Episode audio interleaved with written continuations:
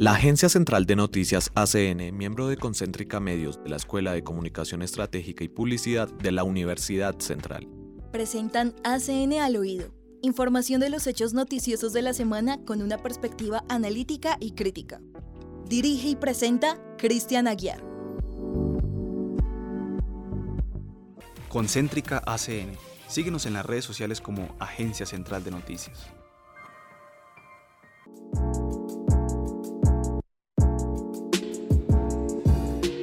Bien, muy buenas tardes a todos, la audiencia de Sintopía Radio, hoy originando desde, desde el pasillo de ingeniería de la Universidad Central, eh, aquí en Bogotá, Colombia, en todo el centro.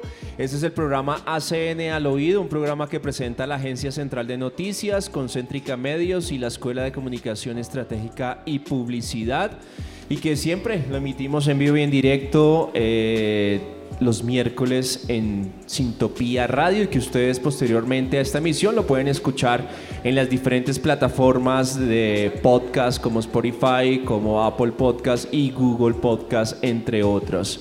Bienvenidos, hoy eh, estamos con Sebastián en el máster. Sebastián, buenas tardes. Buenas tardes, Cristian, a todas las personas que nos están escuchando a través de la señal de Sintopía Radio y acá en el pasillo de Ingeniería de la Universidad Central, hoy con temas bastante interesantes, diría yo.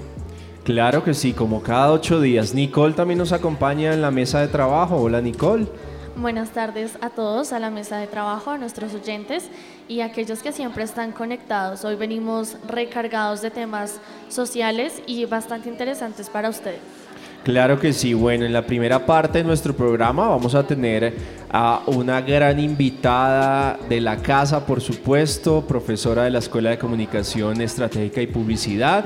Ella es la profesora Mónica Echeverría Burbano, quien hace poco obtuvo su título eh, de doctora, entonces estaremos ya ampliando más adelante eh, la información y con nuestra invitada quien le agradecemos que nos haya acompañado en este programa. ¿Qué más tenemos hoy en el programa, Sebastián? Bueno, Nicole nos trae también un tema muy interesante en temas tecnológicos que es sobre este tema de la criogenización. Sí, así es, algo de ciencia para recargar esta tarde, este frío de Bogotá. Ok, eso lo tendremos en la segunda sección.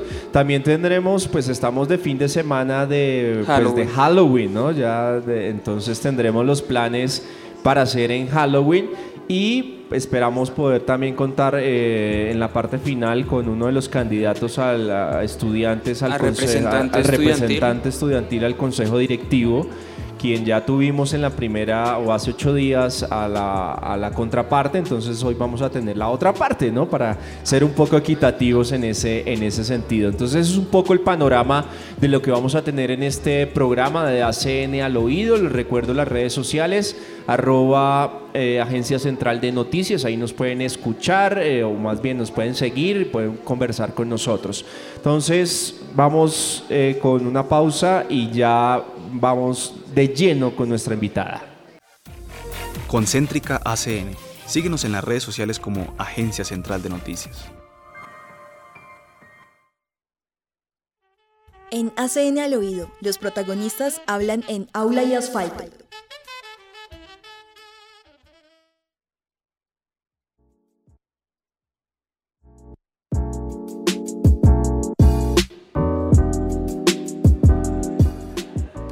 Bien, y continuamos en vivo y en directo hoy desde el pasillo de ingeniería en la Universidad Central. Y bien, vamos de lleno con nuestra sección principal y tenemos una gran invitada, como ya la habíamos mencionado anteriormente, es la profesora Mónica Echeverría, quien nos acompaña en esta tarde y pues le damos la bienvenida. Porque, ¿Y por qué la tenemos acá? Porque precisamente en semanas anteriores Mónica obtuvo su título como doctora con líder de, en investigación en medios de comunicación en la Universidad Carlos III de Madrid en España. Entonces queremos conversar con ella un poco sobre su investigación, sobre su trayectoria y qué bueno poderle hacer este homenaje a los profesores eh, en, en casa, ¿no? Entonces, Mónica, buenas tardes. Muy buenas tardes, muchas gracias por invitarme. Bienvenida aquí a los micrófonos de ACN al oído. Bueno, pues eh, primero felicitarse por este triunfo, por este eh, reconocimiento, por este alcance que no es fácil obviamente llegar a, estas alturas de, doctor o, llegar a este, a, este reconocimiento tan importante en investigación y en conocimientos, en dedicación para poder llegar a, este, a este título que has obtenido. Entonces queremos preguntarte inicialmente, bueno, ¿cómo, ¿cuál fue la investigación que se tuvo de por medio para llegar al título que obtuviste? Bueno, eh, hace cinco años me enrolé en una investigación eh, que lo que busca es identificar los discursos eh, que utilizó la prensa colombiana para hablar de casos de violencia sexual en el marco del conflicto armado colombiano. Entonces, eh, la idea de esto, pues, no solo es identificar los discursos o qué sucedió con relación a cómo se, se trató los temas mediáticamente, sino a la vez generar unas recomendaciones para el trato específico de la violencia sexual en los conflictos armados, que no solo sirviera para Colombia, sino que fuera de índole internacional. Eh, pues para eso lo que yo hice fue primero identificar casos en donde ocurrieron delitos de violencia sexual, porque no solo es un delito el de violencia sexual, son muchos los delitos de violencia sexual. Y eh, cuando ya identifiqué los casos que fueron la masacre del Salado, eh, la operación Orión, eh, la masacre de Bahía Portete y los abortos forzosos de las FARC. Hice un amplio monitoreo de prensa en más de 15 medios eh, de prensa escrita para ver cómo, para identificar, bueno, qué productos periodísticos existían con relación a cada uno de, los acontecimientos y después, bueno, ya hice un montón de cosas para identificar cuáles eran los discursos pues que utilizaron, ¿no? Eh, o qué tipo de omisiones o selecciones tuvieron con relación a los discursos. Ok. Eh, ¿Y a qué llegaste con, con, con, los discursos que, que se encontró? ¿Cuáles fueron como los, los, principales hallazgos de la investigación?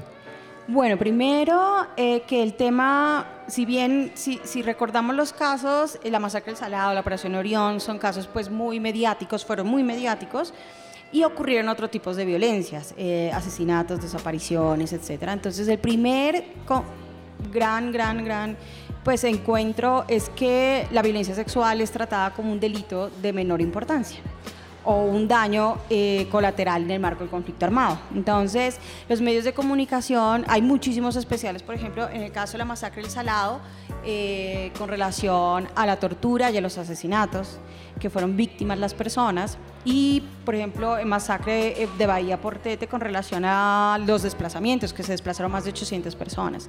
Sin embargo, no hay especiales específicos relacionados con, o muy pocos, con la violencia sexual que se ejerció en estas masacres, en estos actos delictivos. Eh, lo que indica pues que la violencia sexual es un delito que se ha tomado como, como algo eh, que ocurrió colateral a la guerra y realmente lo que indica el número de víctimas y los casos es que no es que la violencia sexual se utilizó como un delito sistemático o se ha seguido utilizando como un delito sistemático dentro del conflicto armado colombiano. Es decir, no es un daño colateral de la guerra. Eh, se hizo de manera premeditada, se hizo para minar la dignidad de las comunidades, se hizo como un discurso de poder hacia no solo las mujeres, sino hacia los congéneres masculinos. Y eso no se evidencia en los medios de comunicación, lo siguen tratando como un tema pues eh, de menor valía, por lo cual las víctimas y sobrevivientes son de menor valía. Y sobre todo eh, en, el, en, el, pensar de la, de las, común de las personas y, y de los medios de comunicación, es que cuando una víctima sobrevive, pues el tema ha sido menos grave pero cuando, cuando alguien sobrevive con los daños que genera la violencia sexual a nivel psicológico, a nivel mental, el daño comunitario que genera, el daño que te genera eh, con las relaciones sociales, el daño que te genera con las relaciones de pareja, que es como las afectaciones más conocidas, pero hay otro tipo de afectaciones. Hay cáncer de útero, hay cáncer de ovarios. La violencia sexual es tan fuerte en los cuerpos de las mujeres que las dejan deformadas, les cortan los senos, eh, les cortan sus vaginas, etc. Eh, son mujeres que viven con afectaciones muy graves para toda su vida. entonces uno no puede equiparar como que, ah, bueno, quedaste viva, agradece. Y es lo que hacen más o menos los medios de comunicación. Esa es como la, el resultado más evidente y pues más triste, pero también hay otro tipo de resultados porque si se dan cuenta, cada uno de los casos fue escogido precisamente por el tipo de victimario. Las, eh, en el caso de la mm, operación, digo, de El Salado, el victimario fueron los paramilitares, con omisión de la fuerza pública. ¿Qué significa la omisión de la fuerza pública? La fuerza pública sabía que los paramilitares iban a ir a la región a asesinar y no hizo nada. Por eso el Estado colombiano también es culpabilizado de esa masacre. En el caso de la Operación Orión, el victimario y la fuerza pública con la participación de los paramilitares. Entran a la Comuna 13 de Medellín, la fuerza pública, en una operación aparentemente legal, con ayuda de paramilitares. Eso también ha sido judicializado. El Estado está judicializado por eso. Eh, Bahía Portete, victimarios paramilitares con participación de la fuerza pública. Entran eh, paramilitares, eh, lista en mano, llaman a las mujeres lideresas de la comunidad guayú, las asesinan, las violan, les cortan los senos como discurso de poder en compañía de personas pertenecientes a la fuerza pública, incluso iban con sus uniformes y los abortos forzosos de las FARC, victimario totalmente la guerrilla de las FARC. Entonces, aquí también hay un tema por analizar sobre qué tipo de discursos eh, tuvo la prensa colombiana dependiendo del tipo de victimario. Y lo que se evidenció es que en el caso cuando el victimario es la guerrilla, eh, son muchísimo más, eh, los discursos son muchísimo más fronteros con relación a la violencia y se las muestran y culpan a la guerrilla. Cosa que no sucede tanto con los paramilitares, que si vamos a las cifras son los mayores victimarios con relación a la violencia sexual en el marco del conflicto armado y totalmente invisibilizada cuando es la fuerza pública el culpable. Entonces muestra que hay un discurso amañado en los medios de comunicación con relación al tratamiento que se le da a cada uno de los victimarios. Profe, una pregunta. Eh, bueno, nos mencionabas que este delito de violencia sexual en el marco del conflicto armado es un delito menor o se toma, se ve como un delito menor. ¿Cómo fue ese trabajo identificando el mensaje en los eh, medios de comunicación? ¿Fue una crítica, fue un análisis o cómo fue ese trabajo con ese mensaje? Vale, listo. Eh, los delitos de violencia sexual son, no, hace muy poquito como que se comienzan a entender como delitos sistemáticos dentro del conflicto armado. Entonces, eh, ya con el proceso de paz entre las guerrillas de las FARC y el Estado colombiano, se comienza a hablar de lo que ha sido los delitos de violencia sexual. Entonces da como ese punto de partida. Lo que yo no quería es que, es que fuera simplemente un análisis cualitativo. Yo quería que hubiese una partida cuantitativa. Primero lo que hice fue la creación de unos mapas situacionales o mapas contextuales en los cuales eh, comencé a entender las lógicas del contexto que estaba sucediendo en el momento en que ocurrieron las masacres o todos los actos delictivos, en las cuales hice unos análisis de lo que estaba sucediendo, digamos, de cuál era la cultura de la población que fue afectada, cuáles eran sus creencias religiosas, si eran grupos indígenas o no, si eran eh, negritudes o no. Eh, otra cosa, otro mapa se eh, tiene en cuenta cuáles eran las relaciones de poder existentes en ese momento que estaba sucediendo con los paramilitares y el Estado colombiano, en, caso que fueran víctimas de los paramilitares, o qué estaba sucediendo cuando comienzan a salir las muestras de aborto forzoso de las FARC, que estaba sucediendo el proceso de paz. Comienzo a hacer unos mapas situacionales que me genera una matriz con elementos que sí o sí la prensa colombiana debió haber tenido en cuenta para hablar de esto. Y eso ya los cruzo para un análisis de contenido. El análisis de contenido se hace con un programa que es DR, de, un software que lee, eh, digamos, las cosas, las palabras que tienen en cuenta o no tienen en cuenta. Entonces, envío todo esto para ver si los medios de comunicación habían tenido en cuenta esos elementos contextuales para hablar de las masacres o no. Y ahí ya me sale un resultado numérico. Entonces, con base en ese resultado numérico, lo que yo hago es darme cuenta, pues que, bueno, muchísimos no hablaban ni siquiera de violencia sexual, o muchísimos no hablaban del tema étnico, por ejemplo, en la masacre de Bahía Portete, o el papel de las lideresas sociales, o que los paramilitares estaban en proceso de desmovilización, o sea, un montón de cosas que los, medios de comunicación, a pesar de que conocían, porque los periodistas conocen los contextos, no seleccionaron, omitieron esa información. En el caso de los abortos forzosos de las FARC, eh, la, gran, la, gran, gran, gran mayoría, cuando digo 99% de la muestra, solo sale cuando comienza el proceso de paz entre las guerrillas de las FARC y el Estado colombiano.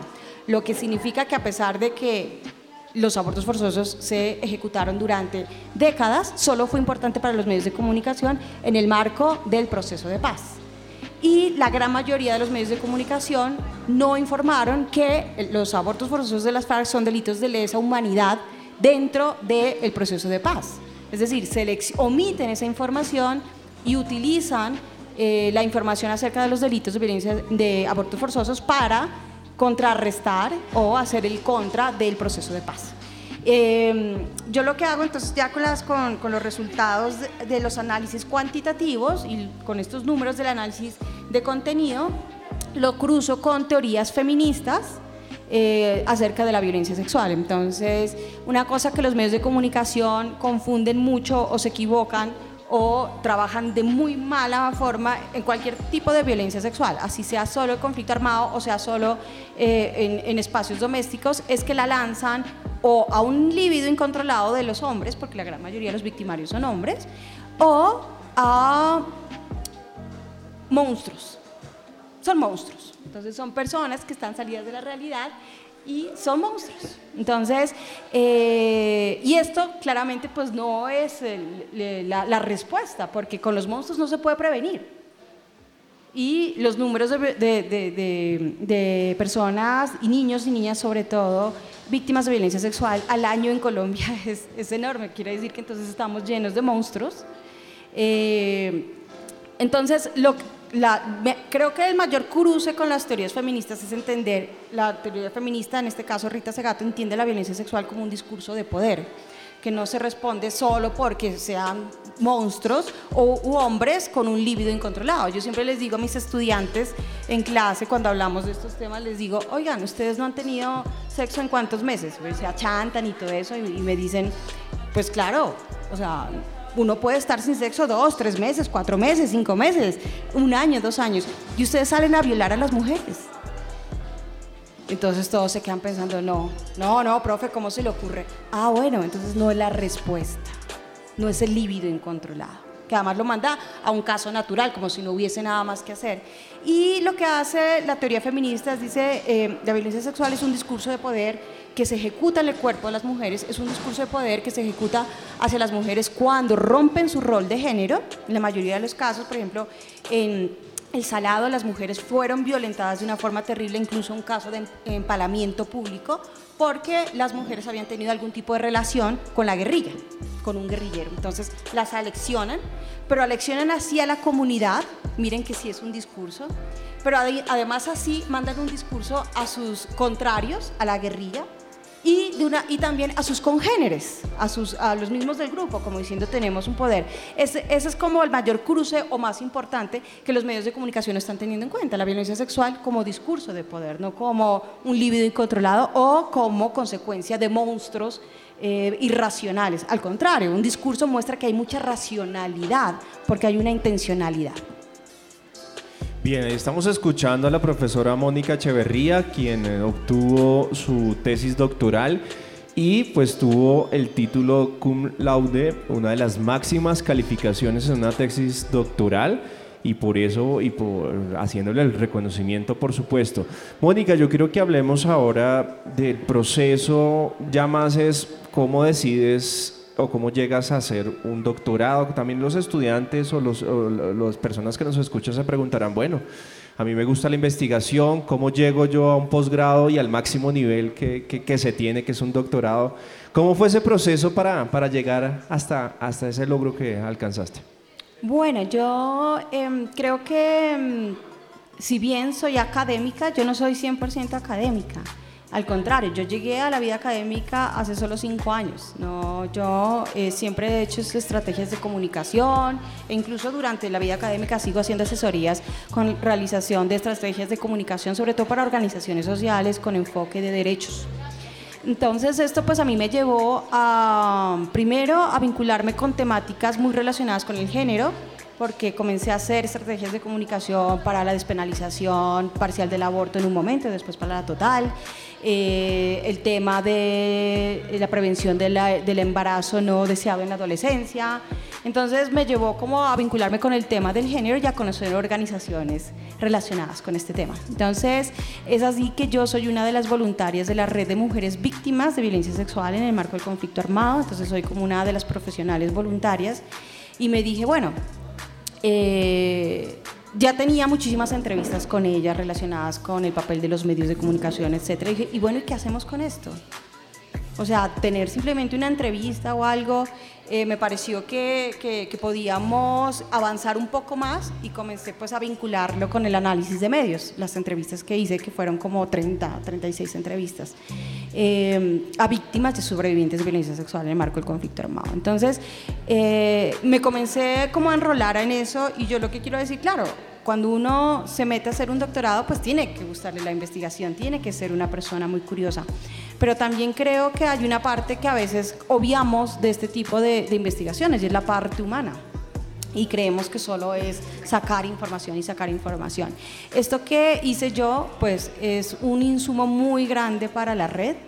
Eh, con relación a cómo trabajar en medios, cómo hablar con los medios, etcétera, es muy un insumo muy grande para los y las periodistas.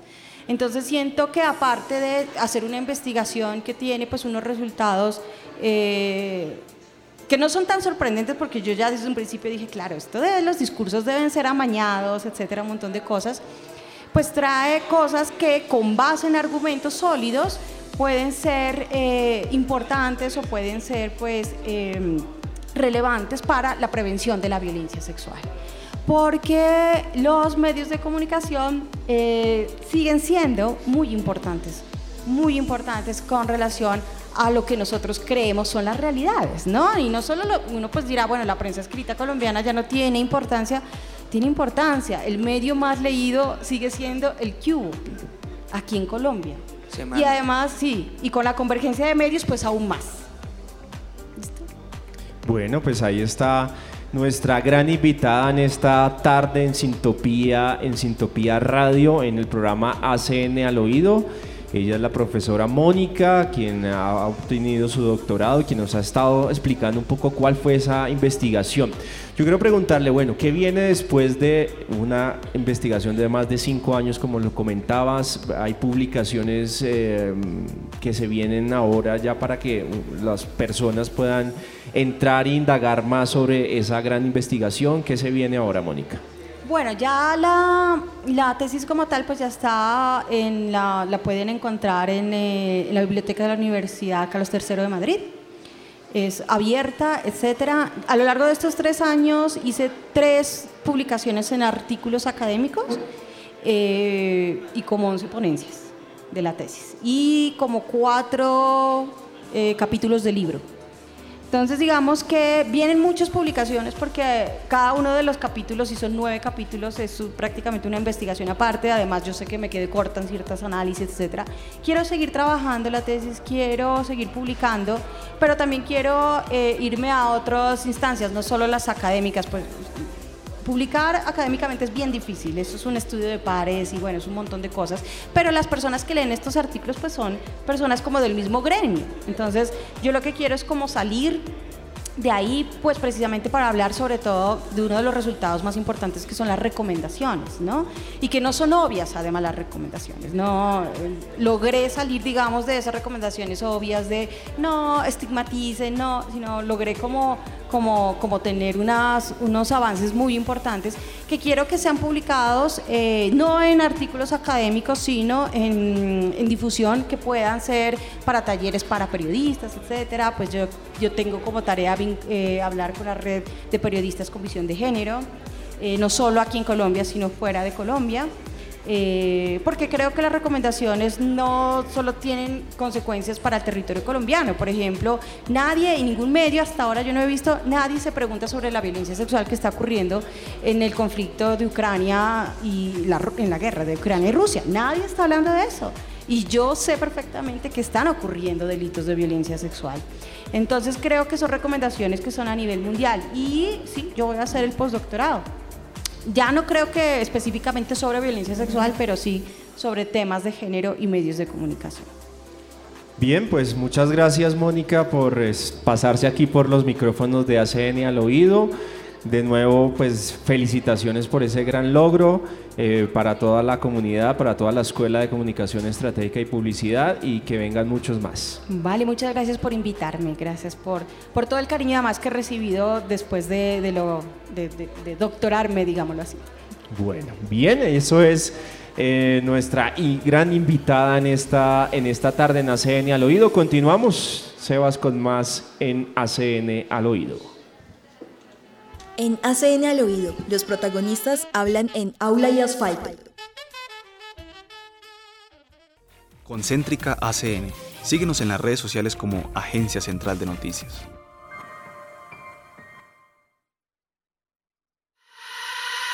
Arte sí, arte, tecnología y ciencia. La investigación, la creación y la innovación se toman ACN al oído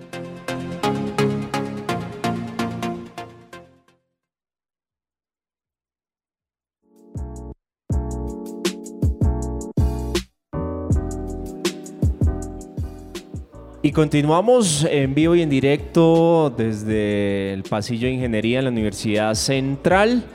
Y llegamos a la sección de Arte y en ACN al Oído. ACN al Oído es un programa que presenta la Agencia Central de Noticias, Concéntrica Medios de la Escuela de Comunicación Estratégica y Publicidad. Y bueno, Vamos a desarrollar el tema y para eso pues tenemos a nuestra invitada, no invitada, no, ella es del programa, ella es ya parte de nuestra, nuestro staff de, ACN al oído. Eh, bueno, Nicole, cuéntanos de qué se trata el tema. Bueno, venimos un poquito recargados de ciencia y también de algo de avances y quiero comenzar con una pregunta para ustedes.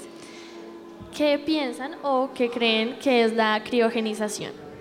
Bueno, la, yo en lo personal, la criogenización es todo este tema de congelar cuerpos humanos, siento que va por ese lado, como pues puede dar un poquito de risa, pero como lo hemos visto en Los Simpsons, que congelan a los cuerpos humanos como para, para conservarlos y demás.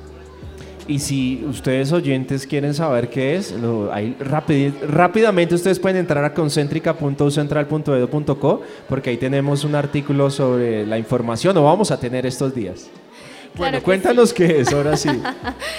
bueno, eh, principalmente es la preservación de la vida y como lo ha ido desarrollando la ciencia desde los alimentos, desde las plantas y ahora se están haciendo estudios también con los cuerpos humanos.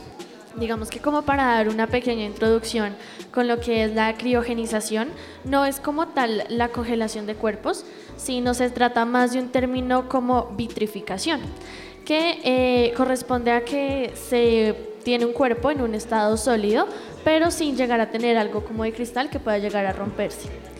Eh, desde, la, desde los alimentos ya tenemos la industria alimentaria que ha estado bastante presente en esto para la preservación de ellos. Lo podemos ver desde algo tan básico en nuestras casas como lo es una nevera, un recipiente y demás. Eh, dentro de eso también tenemos la congelación histórica, que es congelar la comida, este sí es como tal la congelación de la comida, además que nos ayuda un montón con el tema de ahorrar energías, de ahorrar el carbono y de la preservación de esta para, digamos que futuras cosas que puedan llegar a suceder. Y se ha ido estudiando también lo de los cuerpos humanos, que es algo bastante extraño, curioso y que muchas personas no tienen como mucho conocimiento acerca de esto, es algo bien extraño. Eh, comenzamos con una organización o un laboratorio experimental que es llamado Alcor Life Extension Foundation, eh, traducido como la Fundación Alcor, Extensión por la Vida, que desde 1972 eh, comenzó a mm, practicar esta criónica o criogenización desde Estados Unidos.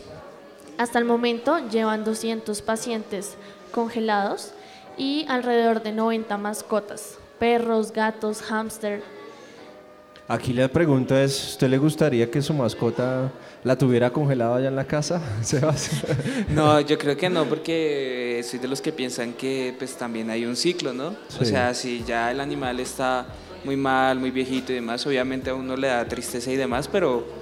Pe- pero yo creo que hay mucha gente que sí, eh, o sea, le da tan duro el tema y quisiera por lo menos tenerla ahí más de ¿Congelada? cerca que una foto, ¿no? Más congelada, sí. Sí, pero no, yo siento que sería como un poco tétrico tener a la mascota congelada en la casa, en una nevera o en algo así. Toca una nevera con vidrio transparente ahí para que la vea, porque ¿para qué más la va a tener? Como tal, eh, las personas están dentro del laboratorio. Ok. Eh, sin embargo, sí, digamos que la ciencia y la tecnología le están apostando a, de alguna manera, pausar, pausar la muerte y también alargarla. La, la idea de esto es que estos cuerpos puedan llegar a ser descongelados en más o menos 100 años y llegar a tenerlos sanos con sus células eh, intactas y también con el cerebro intacto.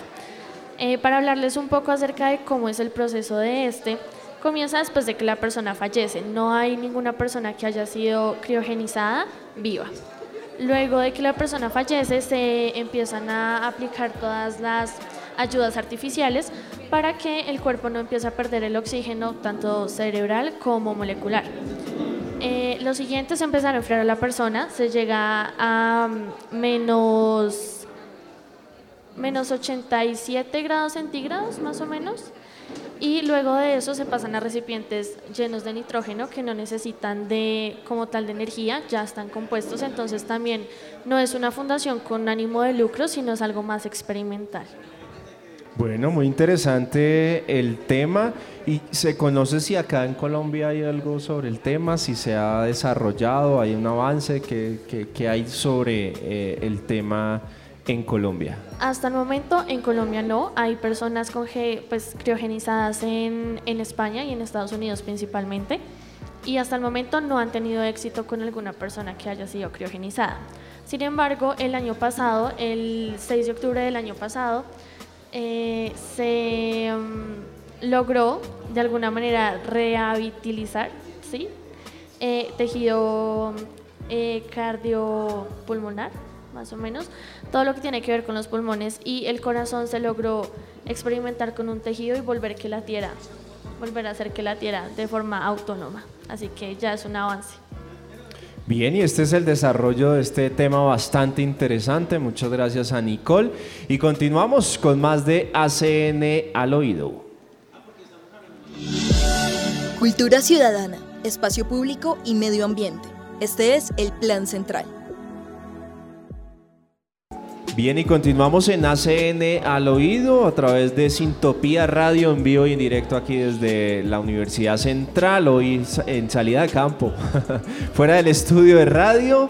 Eh, y bueno, vamos a hablar en esta sección sobre qué hay para hacer en este fin de semana, sobre todo con motivo de, Halloween, ¿no? Que estamos viviendo en- por estos días y que, y que pues llega el fin de semana Que cae el precisamente. lunes. Cae el lunes, pero obviamente todos los eventos, cele- celebraciones, fiestas, en fin, serán este fin de semana. Vamos a hablar de la marcha zombie, por ejemplo. ¿Qué tenemos eh, sobre la marcha zombie? Bueno, eh, la marcha zombie se lleva realizando hace más de una década y es algo bastante peculiar dentro de nuestra ciudad.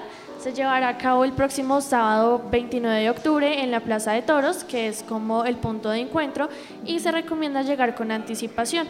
Terminará en la Plaza de Bolívar y eh, las recomendaciones es no tener ningún contratiempo, irse con su mejor pinta y la mejor actitud.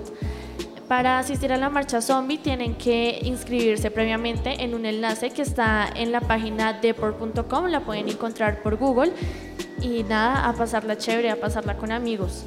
Bien, ¿eso es en la noche? Sí, señor. En la noche, listo.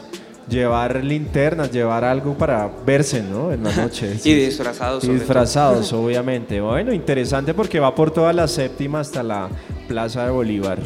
Bien, ese es uno de los planes. También hay planes en los parques de diversiones que tiene la ciudad.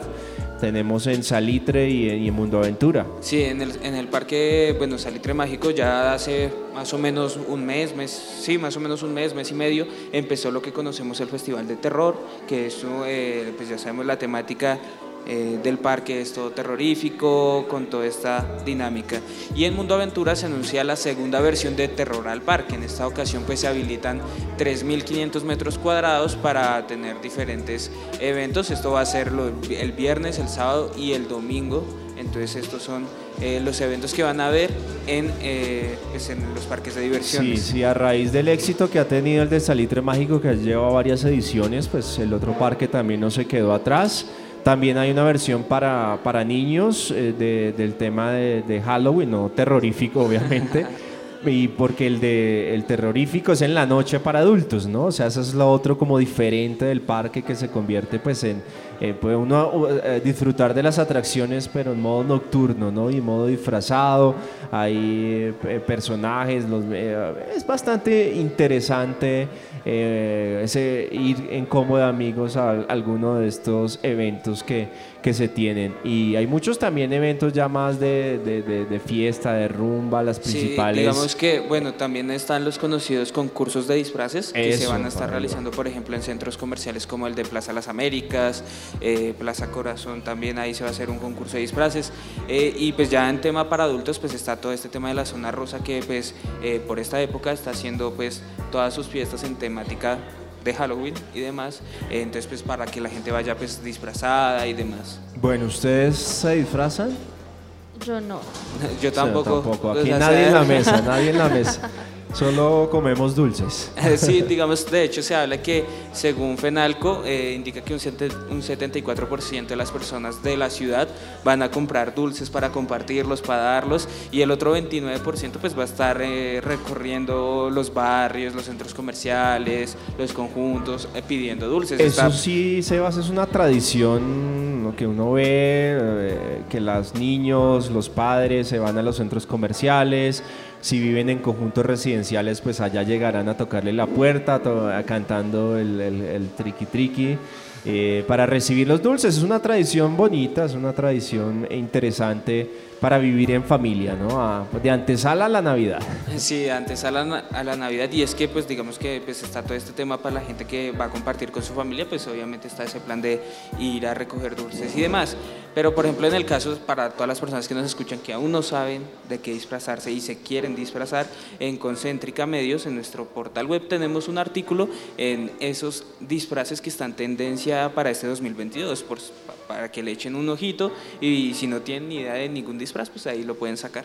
Me imagino que serán principales series, eh, lo que está hoy, hoy de moda en televisión, en plataformas digitales, ¿no? Sí, sobre todo es como el juego del calamar, eh, películas, eh, superhéroes y demás. Entonces pues Bien. va como por este rollo, eh, todos esos disfraces que están como en tendencia de este año. Bien, esa es nuestra invitación, estos planes por hacer eh, en esta fin de semana de Halloween. Continuamos con más de ACN al oído, un programa que presenta la Agencia Central de Noticias y Concéntrica Medios.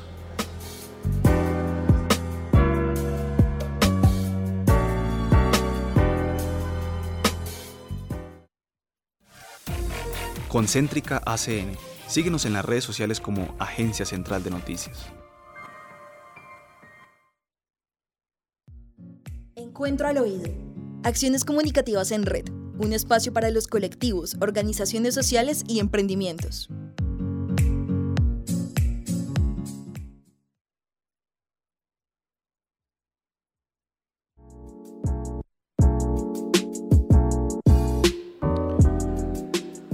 Y en este encuentro nos vamos con temas relacionados a la participación en democracia que se hace dentro de la Universidad Central, porque resulta que desde el año 2006 ya lo, tanto estudiantes como docentes han tenido la oportunidad de participar de los órganos colegiados como representantes de cada uno de sus estamentos, esto contribuyendo con sus aportes a la toma de decisiones que orientan al devenir de la universidad. Entonces, por ejemplo, hay participación como representantes de los estudiantes y de los docentes ante el Consejo Superior, ese es el primer órgano, al Consejo de Programa, segundo órgano, y a los consejos de facultad y consejos de escuela. Entonces, este, eh, la semana que, es, que viene, pues eh, los representantes pues van a, eh, o, más bien vamos a poder elegir tanto estudiantes como profesores van a poder elegir a estos representantes. Y esta semana o la pasada hubo también debate, también hay un debate para saber cómo van las cosas. Bueno, ¿qué tenemos? Hablemos un poco de los candidatos también. Ya tuvimos hace ocho días en este espacio si lo, se lo perdieron, lo invitamos a que vaya al podcast Busquen ACN al oído en la plataforma preferida. Si a ustedes les gusta, no sé, Spotify, ahí no se encuentra. Si ustedes son usuarios de Apple, pues ahí en iOS está Apple Podcast. Si ustedes son usuarios de Google, ahí está también Google Podcast. En cualquiera de las plataformas nos, nos buscan como ACN al oído y los invitamos a que se suscriban para que les lleguen las actualizaciones de este contenido y de los otros contenidos que producimos en la Agencia Central de Noticias. Pero bueno, Hoy queríamos tener a nuestro segunda contraparte, pero desafortunadamente por agenda, por movilidad, no, movilidad no ha podido llegar. Pero pues contémosle un poco eh, quién es ese segundo candidato o esa segunda dupla. Sí, eh, como bien mencionaba Cristian, nosotros en un programa pasado tuvimos a la primera dupla de representantes a estudiantes ante el Consejo Superior, que fue Natalia Miranda y Dana Valentina Castillo. Las tuvimos a ellas y nos contaron un poquito de sus ideas, de qué programas son, porque ellas son del programa de Comunicación Social y Periodismo. Y hoy queríamos tener a Jason Alexander Chipatecua y a su dupla, Leonora Angélica Fernández, para que nos hablaran un poquito sobre sus propuestas, lo que piensan hacer eh, al momento de llegar y por qué quieren ser eh, representantes a estudiantes ante el Consejo Superior. Ellos son estudiantes del programa de Ingeniería Industrial y digamos que tienen como eh, lema la central se transforma. Ese es el lema que tienen y tienen seis propuestas dentro de su candidatura. Ya venimos de unas dos semanas viendo que por a, lo largo de alrededor de la universidad vemos eh, los diferentes panfletos de sus propuestas, de quiénes están, de cuál es su número en el tarjetón y pues esta segunda dupla tiene como propuestas eh, la comunicación y articulación estudiantil para gestionar trámites y soluciones asertivas y así mejorar la calidad de respuesta en el servicio prestado de la comunidad centralista. La segunda propuesta es seguridad en los entornos y articulación con entidades distritales de seguridad y salvaguarda los derechos de, pues, de los estudiantes.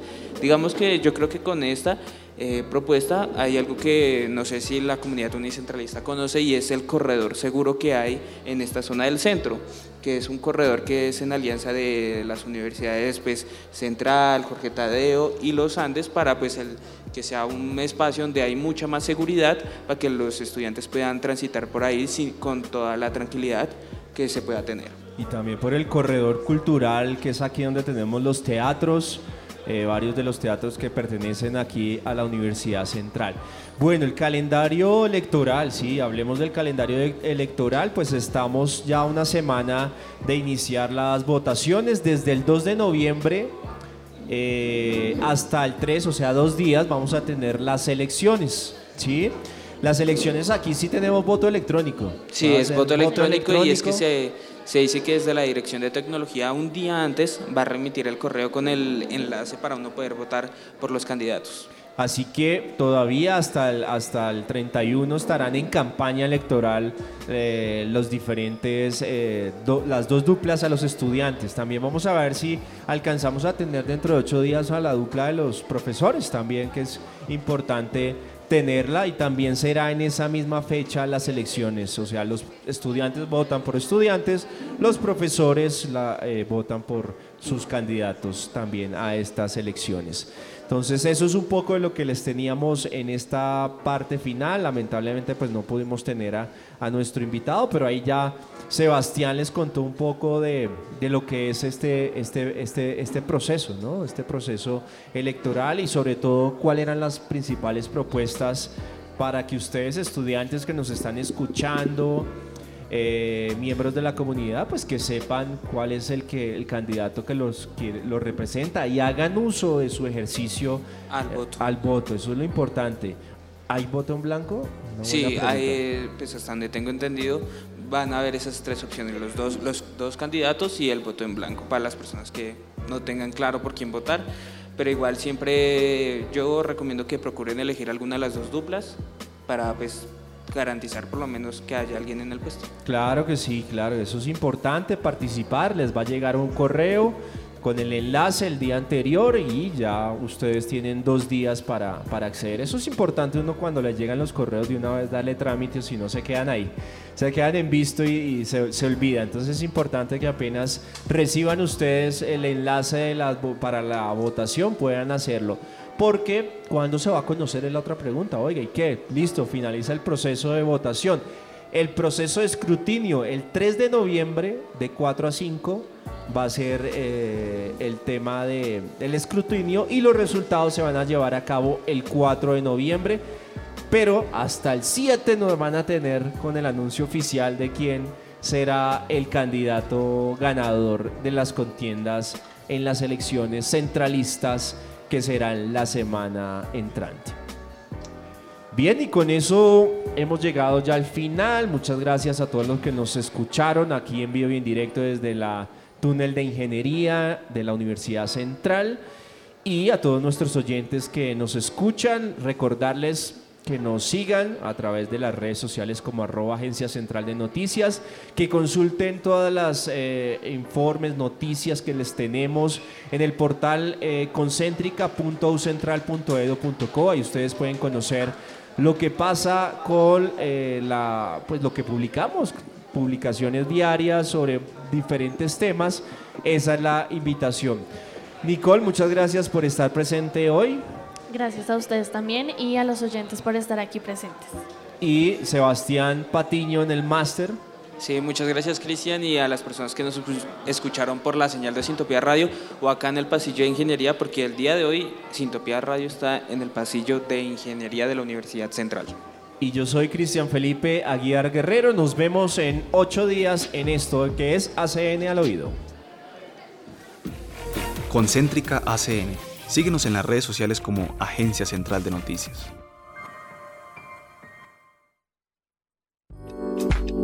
La Agencia Central de Noticias ACN, miembro de Concéntrica Medios de la Escuela de Comunicación Estratégica y Publicidad de la Universidad Central, presentó ACN al oído.